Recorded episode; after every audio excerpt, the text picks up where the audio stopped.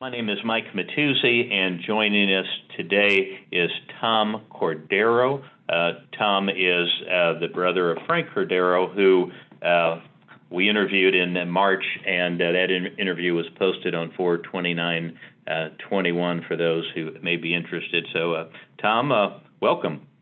Thank you very much. I'm glad to share some of my story with you, and hopefully it will have um, some meaning and, and some resonance And those of you who are listening. Um, I was I was born into the Catholic faith in 1954, uh, so I'm a cradle Catholic, and my most of my life, all the way really through high school, was was existed within what I would say a Catholic cocoon of culture and rituals and and beliefs.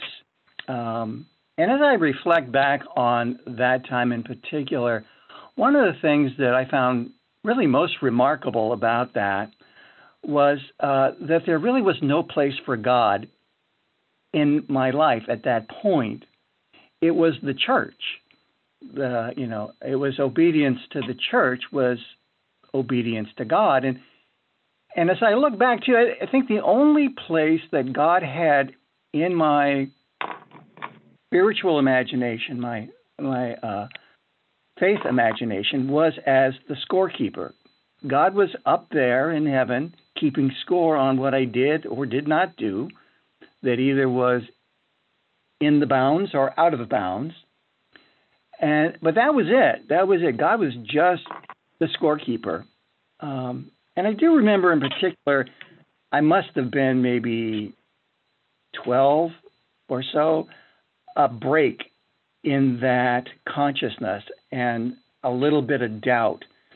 And it was it was a story about my brother Rick, who's younger than I am, and um, and all I remember in particular was that that Rick was in just an anguish and crying and sobbing. Uh, and I remember my mother asking him, "Well, what what's wrong?" And and he was just totally beside himself because he had not fasted for the full three hours before going to communion, and he thought mm. he was hmm. going to go to hell. Mm. I, I just you know, at at that time, I just remember I just I could not fathom that that God would condemn my little brother to hell because he didn't fast for three hours before communion.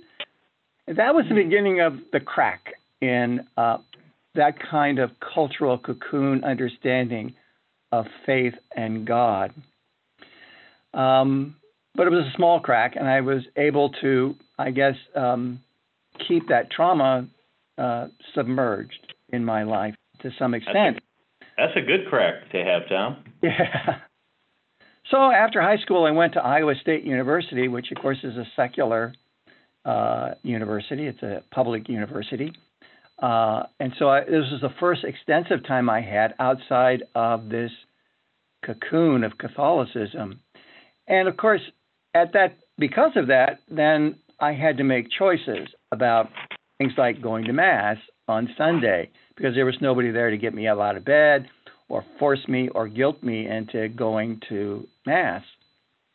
And I have to admit that the first year at Iowa State University, I was really a real party animal. I think, you know, going to an all boy Catholic high school and not really knowing or dating girls. And so I just, you know, when I finally got out of that, I decided just to let it go. And so I really became a, a real party animal and my grades suffered really bad because of that.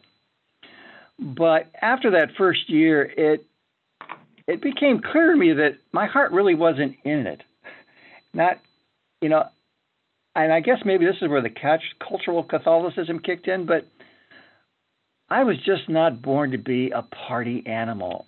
Uh, and I and it just made me feel really empty inside. So by the end of that first year in college, I came to the conclusion that that I was made to be good.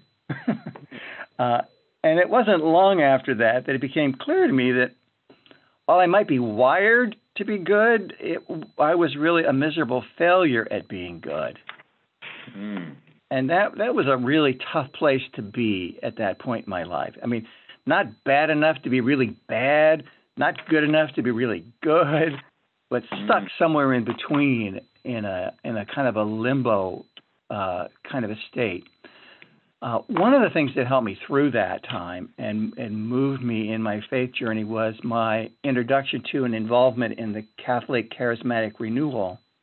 Mm. And I think probably the thing about that, that, that uh, uh, beyond all of the charismatic gifts and the praying in tongues and all of that stuff, was what it gave me was it gave me a faith that was based on a direct encounter with Jesus through the Holy Spirit. Not just a theological proposition of faith, not just a, a doctrinal teaching of faith, but a real experience of the person of Jesus in my life.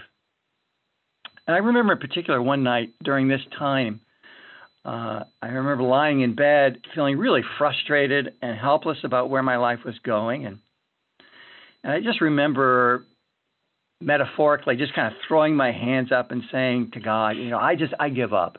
You know, I really give up. This isn't working, this whole Christianity thing. I just can't make it happen. It's not, it's not working for me. I give up. And Mm. and what I remember about that moment is uh, it's as if God had reached His hand out to me and placed His hand on my heart, and Mm. and I remember being overcome with a a deep feeling of calm, and it was as if God had was speaking in my heart, saying, "You know, Tom, it's about time." Mm-hmm. because I know you can't hack it, you know. I never intended you to do this all on your own. What you need to do is to let go. You need to trust me. You need to give your life over to me. And it was at that point that God became real. Mm. How old were you then, Tom? Is that uh, still college-ish? Yeah, 19, maybe 19 at that point. Yeah, excellent. And and Jesus became real to me, more real and as real as any person in the flesh. Mm. I had thought up to that point that Christianity was a hard climb, a struggle up a mountain of rules and regulations. But what I learned there, I began to learn, and I'm still learning now, is that it's more of a letting go and the letting of God. Um, Mm. you know, and, and that doesn't mean it's easy. On the contrary, for me, I tend to Right. uh, a control freak. Letting go is very, very difficult. Uh, you know, I, I remember a, a story once uh, that somebody told that, that that really captures that that whole thing. It's about a guy who was cleaning. He was on a skyscraper cleaning the windows, and his scaffolding broke, and he fell down the scaffolding and grabbed hold of a flagpole, and was dangling there for his life. And so he started screaming, "God, help me! Please, please help me!" And then miraculously, Jesus appeared in the window just outside of where the flagpole was. And the guy said, Jesus, help me, please save me. I'm slipping. My hands are slipping off this flagpole. Save my life. And Jesus said, I can help you, but you got to do exactly what I tell you. And the guy says, Anything, Lord. Please, please help me. And Jesus says, Let go. Mm. And the guy on the flagpole says, Help me, help me, somebody help. Any So- advice but that, in other words, right? Yeah, yeah. So, you know, one way to describe the whole trajectory of my life has been continually learning what it means to, to let go and to fall into God. And in fact, the most radical thing I've ever done in my entire life, and that includes all of the arrests, all of the uh, you know the, the the resistance work that I've done, but the most radical thing I've ever done in my entire life was to say with all my heart that Jesus Christ is Lord, Mm. And to say that and believe it and embody it. That that was the most radical thing.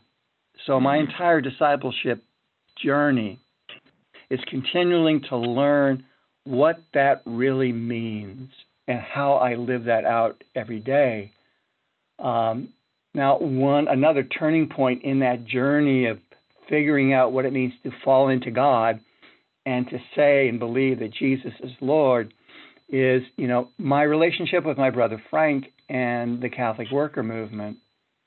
When I uh, was a senior in college, um, the pastor at the Newman Center a parish where I was at at Saint or at at at, um, at uh, Iowa State University, that was at St. Thomas Aquinas uh, uh, Student Center and Parish mm-hmm. in Ames, Iowa. He asked if I would take a job full time as a campus minister uh, when I was done with my senior year.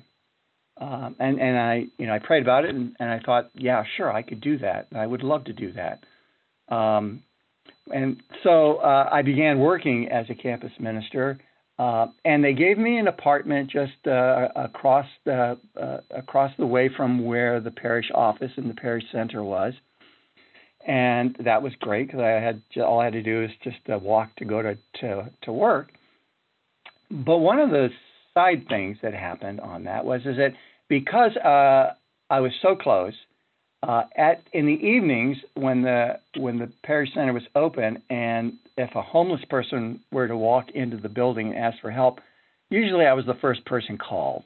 it wasn't the pastor; it was me. I was the first person called.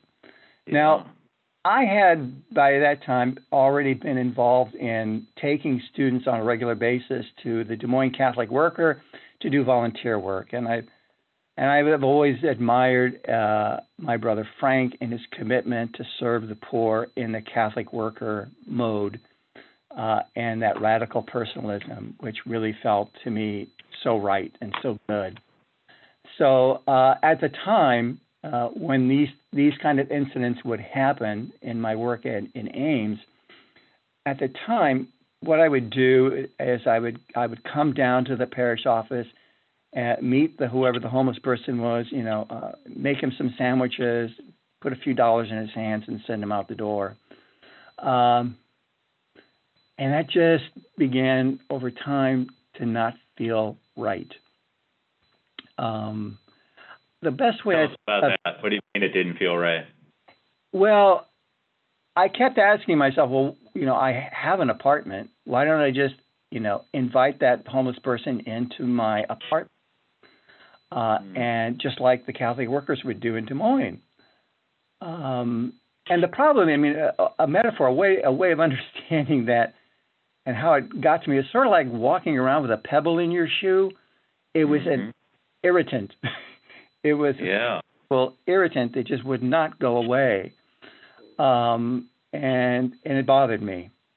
And then I remember in particular one Friday night, uh, and I, and I, I, I to be honest, I, I'd already had one beer, and my plan that evening was to go out with friends and, and do some drinking and having a good time. And sure. sure enough, you know, the phone rings, and the receptionist at the student center said, "Tom, there's a homeless person here. What do you want me to do?"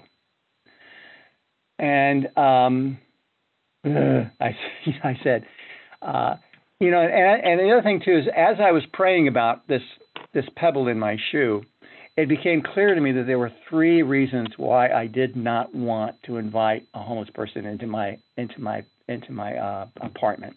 The first was uh, uh, was a physical safety thing. Well, what if I invited the person came in and he you know he beat me up? But I could deal with that. That that I pretty much dealt with and set aside pretty well. Okay. The second thing was well he might steal my stuff. You know in my right. apartment. That was a little harder to deal with. Uh, what I discovered in, in, in, in, in praying about that was that I was in a position where my things began to own me instead of me owning them. That I allowed my things to put parameters on my compassion and my discipleship. That mm. tough one to deal with. But ironically, I think this was the third level that really, really was the most difficult. And the third was, would I be taking advantage of? What if this guy's really not poor or anything and he just wants, in other words, it was my ego. It was my own personal sense of, I don't want to be made a fool by yeah. taking someone in.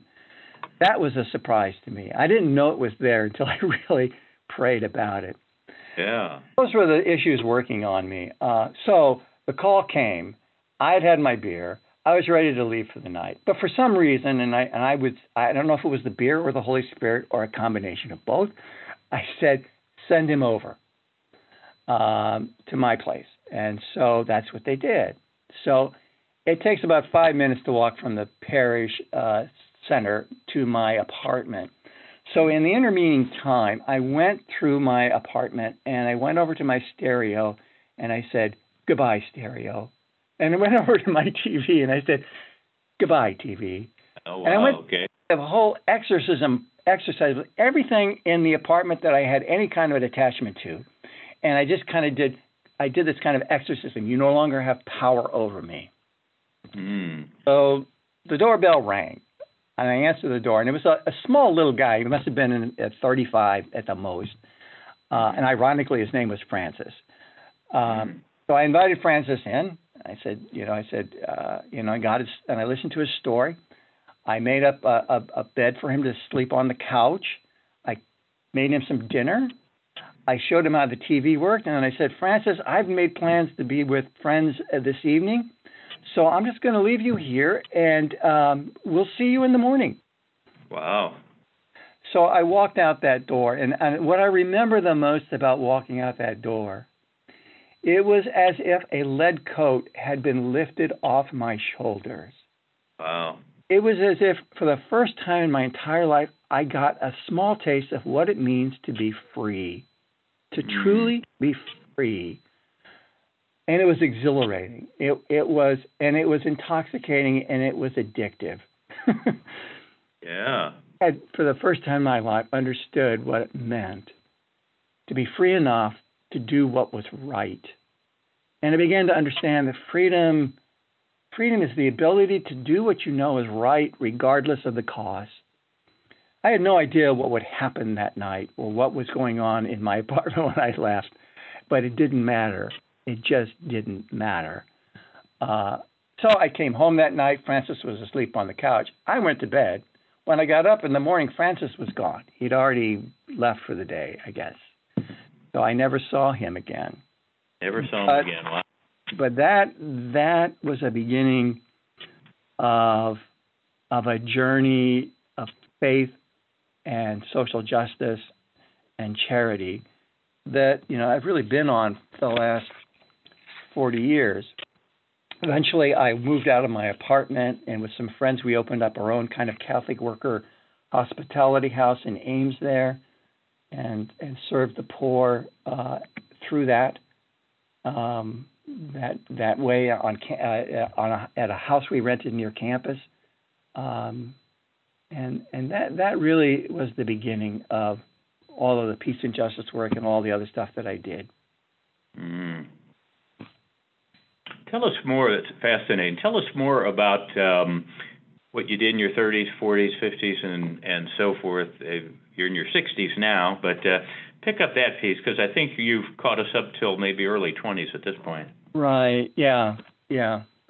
Well, again, understanding that um, this addictive nature of true freedom and what it means. Um, it, you know, the one of the first things was that I, um, with some friends, like I said, we started. It's called Loaves and Fishes Hospitality House to serve uh, homeless people in Ames because there was no shelter or anything in Ames at that time. Mm. Um, and you know, um, probably again, the most important thing about that experience for me was um, the humbling nature of it. I mean, Catholic worker people don't have um, any kind of false notions that they can save the world or end poverty because of their small acts of hospitality. And um, every time, the thing that was probably the most challenging and, and fruitful for me is the realization that I could not even solve the smallest of problems that people had when they came into our door. Uh, you know, I could offer them hospitality and a place, but it wouldn't even begin to really, really uh, solve their problems, and that solving problems was not uh, was not a priority.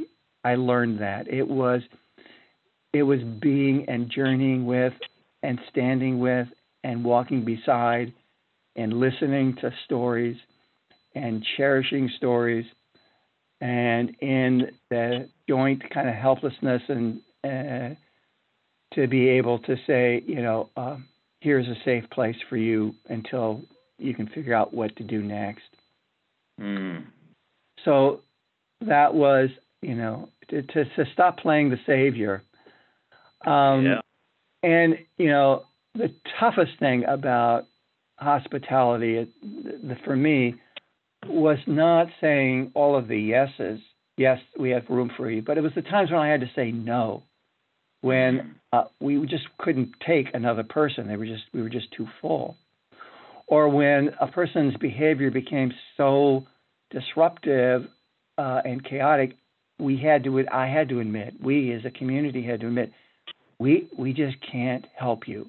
We and so keenly aware of my own human limits and being okay with that. That was Yeah. really an important piece of my hospitality work uh, and all the work that I did with Catholic workers since that time. Um, we also started at that point a uh, a peace and justice um, newsletter for the for for college students. Uh, we were actually it was called the Voice of the Prophet. Uh, Wow. It started out as a publication of just the Catholic Student Center where I worked, but eventually we had it was co-sponsored by Lutheran Church, uh, uh, also the Methodist Church, and the United Ministries in Higher Education, the Mennonites. It was a it was an ecumenical effort to basically educate college students about social justice from a faith-based perspective. Uh, so uh, we were we, we published and, and, and put out free the free copies throughout campus, and we also had a, a mailing list of about hundred different campuses around the country at that time who were you know getting you know bundles of of our of our newsletter. This of course was all before the internet and all of that right. that's that's the way you know. So I was yeah, that's the way we did that kind of stuff. Um, the other thing too, then, in moving from that again with the whole idea of what does it mean to say Jesus is Lord, was uh, beginning as and as you hear the stories of our of of the people who are our guests at our house, it became clear to me that there was something wrong in our society. There was just no reason for many of these people to be homeless. And and I'll just give you an example of that. Um, I remember sitting at the table with a bunch of our guests and the in, in community members as we were eating dinner, and they were all talking about all of the psychotropic drugs that they were taking to, to deal with you know mental and and emotional issues in their lives, you know, and and, and the institutions that they were all in, you know, um, and and out of and in and out of. And I mean, the story was just incredibly repetitive. And it occurred to me, I says, you know, these these people, they don't need to be institutionalized, but they don't and should not just be cut loose and put out on their own on the street. They just need a little help. You know, why can't we do that as a society? You know, uh, and we've had people, you know, circulate through our house um, and and come back a second or third time because the the the the, path was they'd get all straightened out, they'd be released from um, whatever facility was that they were in to get stabilized. They'd take their drugs, but once they got out on their own, eventually they'd stop using their drugs because they thought they were okay. Then they would over time get worse and worse and worse and end up in our house, and then we would have to you know, commit them back into a, a place where they could get, you know, stabilized again. Then they would get out again, and that whole cycle would return again, over and over again. It just didn't make any sense to me that we as a society we could do better. That's just one part of the homeless population that we were dealing with. Um, so I began to see that we needed to address root causes, and that's where you get into justice issues uh, in particular. Uh, this was in the 19, early 1980s again, and the, the nuclear arms race was, was raging out of control at that time. Uh, we had a president in the White House who believed you could fight and win a, a limited nuclear war. That's Ronald Reagan and his mm-hmm. administration. Um, of course, uh, those of who who were alive and around at that time remember the nuclear freeze movement and such. So I I began to see that we needed to stop spending so much money on our military and start redirecting that to meet the, the needs of the people who come through my house and through my, my community. Um, that led me to um, the realization of, of, uh, of taxes and how taxes play a large role in that. So in uh, 1980, actually, um, I began to do uh, tax resistance at that time. Uh, Tell us how that works. Huh? Tell us how that works. What does that mean, tax resistance? Tax resistance, uh, there, there's a lot of different ways it works. Um, but the theological work is, is that if it is wrong to, to possess nuclear weapons and intend to use them, then it must be, and then it is also wrong to pay for them. So anyway, I mean that again, and and and and for me, it was always about um, letting go, um, doing what I know in my heart was right, and then trusting that God would would would provide. Um, you know, it was after that, you know, I began to do more and more risky things uh, in regards to um, my resistance to the arms race um, and to and to nuclear weapons in particular, but in general. And I began to get involved with nonviolent civil disobedience um, in that regard. Uh, and as I got more involved with that, there was, of course, jail time involved with that. Mm-hmm. Um, but I also did some soul searching about that. It just seemed to me that if I was going to continue doing this kind of risk taking, which involved the possibility of jail time, that it wasn't fair to the ministry that I was doing in campus ministry or to the students to be, you know, just gone um, doing jail time uh, in this kind of fashion. I didn't think it was fair. So I eventually resigned from the parish on good terms um, hmm. in order to do full time uh, resistance work um, as a faith based uh, peace and justice activist. Mm. And moving forward, then you've done that. I'm looking at your bio. You've done that for really 40 years. Um, last yeah. 20 or so, justice and outreach minister for a local parish in Naperville, Illinois, which I think is a suburb of Chicago, right? Well, Napervillians would be offended by that remark, but, okay. but we are in the western suburbs, yeah. Western suburbs. Um, let me move you forward because we're probably running a little bit low on time. And I want you to cover everything you want to cover. Um, you wrote a second book that um, tell us about that, and it dealt with suburban life, and you know, it kind of deals with your thoughts, I think, on the future of the church. So, seed in good soil. Uh, tell our listeners more about that. Sure.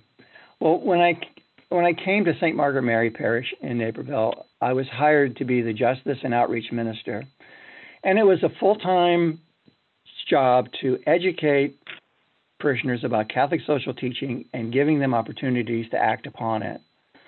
Um, and I was committed at that time, and still am, to a to what I would call a, a, a strategy of uh, of, of um, including peace and justice in everything, not making it an individual little subset within the parish, but to integrate it into every aspect of, of parish life. That was the model that I used. That's what I said when I came to interview. That was my way of doing things. So, um, what became clear to me was um, that peace and justice work uh, in most parishes is usually done by a very small group of people um, who uh, usually operate in isolation from the rest of the parish uh, because nobody wants to deal with them or have anything to do with them. Um, and um, and it usually doesn't get very much support. So and then that so I, I when I formed a group here to be help me with peace and justice work, I told them I said our job is not to do the parish peace and justice work. Our job is to help the parish do its peace and justice work. Mm. So it's the parish that does it, that we just facilitate and help make it happen. Um, and I, I could go into the you know the experience of doing that, but what became clear to me is that one of the biggest obstacles to making that happen was that over time, parishes in the United States, in particular suburban parishes, uh, I don't want to speak for rural parishes or urban parishes, but suburban parishes, is that we've taken on a model of church in which we treat our parishioners more like customers than as disciples, disciples in a discipleship community. Mm-hmm. Parishes spend an enormous amount of time and energy treating their their parishioners like consumers and providing goods and services that will meet their parishioners' needs um, in order to provide a better product than the church down the road. And so that this consumer based model of, of parish was really the big hindering point in making peace and justice really integrative.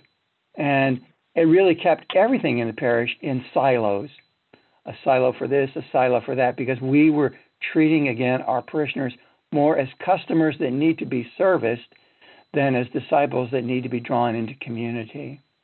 Mm.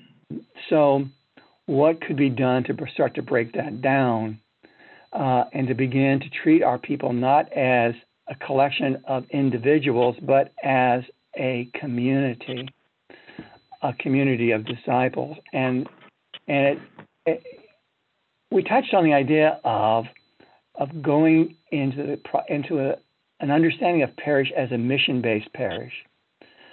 Uh, but for us, a missional approach to parish was based under the belief and an understanding that our parish was called into existence to serve God's purpose and not our own.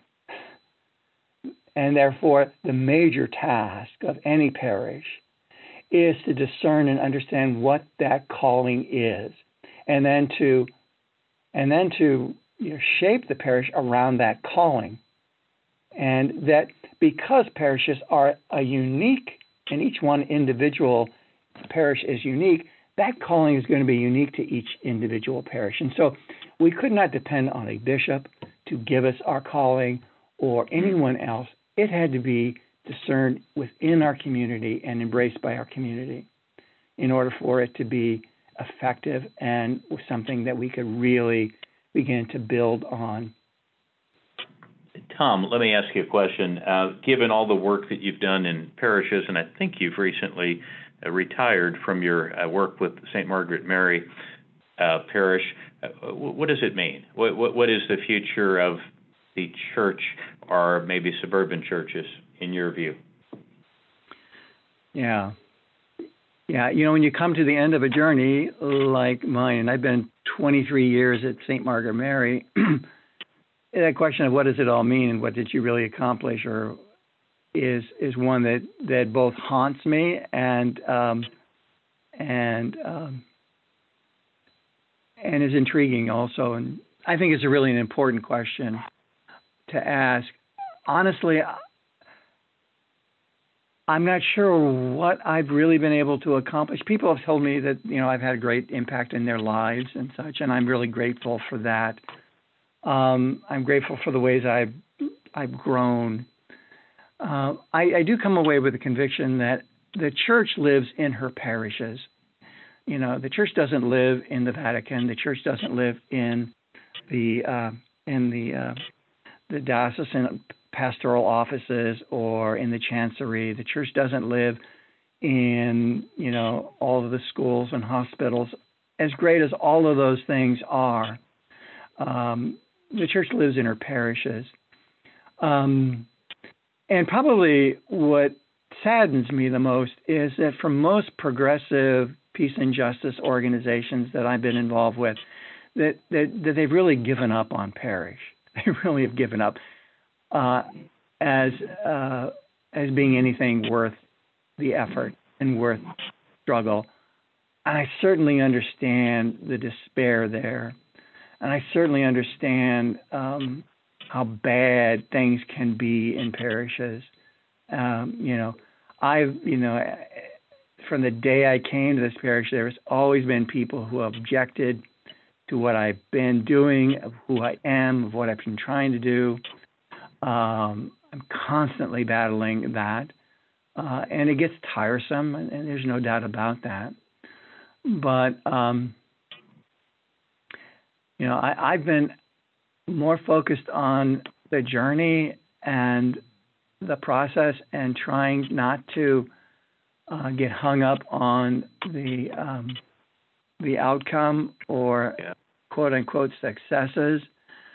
Um, I just know that for all of its um, for all of its uh, shortcomings and frustrations and and mind-numbing bad leadership at all levels, that the church and is a place where the gospel still is being preached and heard some most of the time in spite of its leaders a place right. where people are wrestling honestly with their faith and what it means and how to live that out in the world today. Um, and the parish is the one place where you, don't pick and choose who you're going to be with. Mm. You've got to learn to get along with people who really, really think and believe differently than you. Um, and honestly, I've grown from that. I've grown from all of the relationships I've built with conservatives, with people who you know I would normally not be connected with. Um, so my hope, my hope is that we we don't give up on parish with all yeah. of its horrible shortcomings. And I always tell my my uh, my progressive friends this is I know that by working in the institutional church that I am morally compromised. I am morally compromised in so many ways by doing. Be more specific about that. Uh, what do you mean by that? You, I know I am morally compromised morally working in the institutional the way church. Church cheat, treats women. I'm morally compromised by the way the church cheat, treats the LGBTQ community. I am morally compromised by the way the church uh, is overly, overly uh, uh, uh, focused on pelvic politics um, that that doesn't listen to its own children. And you know, I, I get that. I get all of that and understand that. Um, but the church is not supposed to be the place where everything is rosy and good. You know, if I read, you know, one of my favorite books of of the Bible is is not the Gospels, although I I cherish them and and read them all the time. But I found most fascinating is the book of Acts because it is a book filled with conflict, and the mm-hmm. conflict is not just between the Christian community and the outside world; it is within the Christian community. You know, there were a lot of disagreements. You know, and it was always the Holy Spirit running ahead of the church, pulling them, pushing them, whatever it took to get them to move from where they were to a new place. Um, and I think that, that that story of Acts is still playing out today. yeah. And so, you know, I don't have, Bible. but I do yeah. have, I do, I do have a commitment to continue as best I can. Now, maybe after I after I've uh, retired at the end of this month, I'll have a different feel and maybe I'll just say to hell with it and, and walk away. I hope not, but um, but that's where I stand now. Maybe yeah. I've wasted my entire life. I don't know. That's up to others to decide. but I do feel that I've been faithful to the call as best I could uh, in the space and in the place where God has placed me, and and and I hope I hope that I've been able to do some good. Well, you've obviously done a tremendous amount of good. Let me, in closing, ask you a couple of uh, short questions. Uh, peace and justice. Um, you've devoted your life to that. Why? Why so important to you? And why should it be important to us? Right. Well, to me, um, peace and justice is is important because I mean it, it's a way of walking authentically as a human being on this earth. Um, what I have learned uh, through contemplation is, is, and then you know, echoed by you know Pope Francis, is that everything is connected to everything. That the boundaries we imagine between ourselves and creation, the boundaries we imagine between ourselves and others, is an illusion. Is an illusion that we are all part of one reality. And peace and justice is an ex- and, a, and a commitment to that is an expression of that deep and profound spiritual truth. That I, I that my destiny is tied to the destiny of every person and every creature and, and every rock and every river in this beautiful place we call Earth. Um, and that care for that, uh, that uh, respect for that, that protecting the dignity of all of that is what it means to be a human being. So I'm I, I'm I'm not trying to be a hero or a peace and justice activist. I'm just trying to be a human being and all that that means. Yeah, and you're listening to to your call and following it, and have followed it uh, where it's taken you. Back to the Bible, you talked about not so much the Gospels, but the Acts being um, Acts uh, being important, that community and conflict peace. Uh, except for Jesus, uh, figure in the Bible that you most relate to or most motivates you? Is there a uh, person or persons? Well, you know, the, the Old Testament prophets, you know, are ones that I can I um that I get a lot out of. Um, mostly because they they went through such a hard time. And so when I go through a hard time and I'm having a bad week, or if I'm feeling like you know I'm just being you know I'm not getting anywhere, or you know the the you know the next call from parishioners that that I be fired. When that happens, you know, I find comfort in the fact that all of these prophets had a similar problem. You know, uh, I love Amos, the book of Amos, uh, Isaiah, Jeremiah is a big one. Gosh, what you went through. Um, and then in terms of New Testament, you know, for me, um, you know, I, I have a soft spot for Peter because he was such a screw up. Um, yeah. You know, and that gives me some comfort as well uh, in that regard. Uh, he just never seemed to get it right, but he was still plugging away. So that gives me hope. All, along the same lines, how about uh, saints or kind of notable figures? Have there been certain folks? um, who've really inspired you, motivated you, helped you in your times of doubt and discernment? Mm. Um, a couple. One, I think, primarily would be um, Thomas Merton.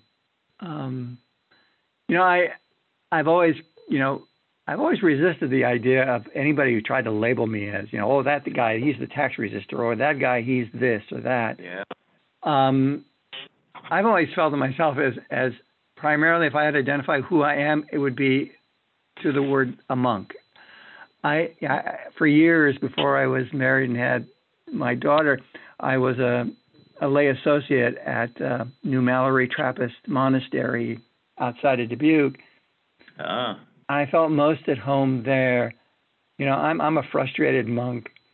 Merton's writings were really important and continue to be important to me. And the fact that he was able, even uh, in a cloistered setting, to be so profoundly uh, aware of and insightful of the the justice and, and peace issues of his time uh, really mean a lot to me. So Merton was a really and continues to be a real, real strong uh, influencer in my life. And then uh, you know the, the Berrigan brothers are in terms of of my peace and justice activism as well. Um, especially, I think uh, probably Dan more than than Phil, mostly because Dan, I love his poetry and uh, and his his spirituality is a little bit more accessible to me uh, than Phil's. I remember being being in the federal penitentiary, reading one of Phil's books, and feeling guilty that I wasn't doing enough. oh my goodness. Uh, you know, and Phil has that, that uh, impact on me. So I was like, oh my God, you know. Uh, but but Dan, a much gentler soul. He, he works on my soul in a different way, I guess, and um, and I appreciate that. Returning to the contemplative dimension, to the frustrated monk in your time in the Trappist monastery, and a lot of our listeners have a contemplative dimension. Um, how does that work out in your life? A heavy reliance on, on nature, on Lectio, on centering prayer, how do you feed that contemplative dimension? Well, for me, I, I, I Lectio Divina has been my primary mode. Um, I always start the day with, you know, at least 20 minutes of, of, of, of meditation and contemplative prayer and Lectio Divina. Um, that is really important. And to me, you know, um, mindfulness, which is I think the the goal of of contemplation, to be fully present to the moment, is mm. an important challenge to me because, you know, uh, I tend to live in my head, you know, so mindfulness reminds me that you know I need to get out of my head and be present to what's happening, and, and you know, as all of the you know spiritual teachers tell you only when you're mindful, when you are present to the moment, can compassion be born. Real yeah. compassion, you know, really see and hear what's going on in your face, you know, uh, instead of worrying about tomorrow or regretting about yesterday, but living in that moment so that compassion can be lived out. So to me, that's always, always been a very, very important dynamic in my spiritual journey. And then allowing that compassion to move me into solidarity. You know, I think some of the times, I think some of the biggest problems uh, and mistakes people make is to let that compassion move into a service model, you know, where you're helping from a position of of of power or influence or entitlement, helping those who are less entitled, less empowered, less privileged than you. Mm-hmm what solidarity again is that whole idea and, and what I talked about in terms of what I learned in my Catholic worker experience, and that is walking with another and mm-hmm. and listening and allowing that other to change me. So that solidarity is so important, and, and of course that leads to humility. And again, the realization that I cannot save the world, that you know it is not my place to uh, to to try to dictate what others do. Um, and that I cannot even solve the smallest of problems in my own life, let alone the problems of other people. So to walk in solidarity, and that of course leads to humility. And it's sure. only when we are humble, when we realize that we are um, we're just human beings. Uh, we are not the gods we think we are, and our five-year plans for saving the world are never going to come to fruition. Once we realize that in all humility, and we are free. Then we are really free, free to live in the moment, free to be all that God has called us to be, free to fall into God and trust that God knows more about what we need, what will make us happy than we even know ourselves. Mm. Could be the ideal place to end, but uh, you know, as a lawyer, you never know if you should ask the next question or not. So let me let me go forward anyway. Um, turns out to be this turns out to be your last day on Earth, Tom, and you've just got a 60 seconds to kind of leave some wisdom, some thoughts uh, for others. You know what you've learned along the way. Uh, you know, and we're all sincere seekers out here, you know, working with our own little problems and discerning issues and so forth. What what would you say? Hmm. I would say that you know life is a mystery to be lived, not a problem to be solved. That um, that you can trust when you fall into God, that God will get you in the right place. That doesn't mean you won't make any wrong turns or any mistakes, but that regardless of all of those things, God will get you in the place that you need to be if you trust that God can can get you there. I am glad I asked the last question. that was uh, excellent. Thank you so much, uh, Tom, for your uh, time and sharing your story and uh, your wisdom. Great stuff. Thank you, sir.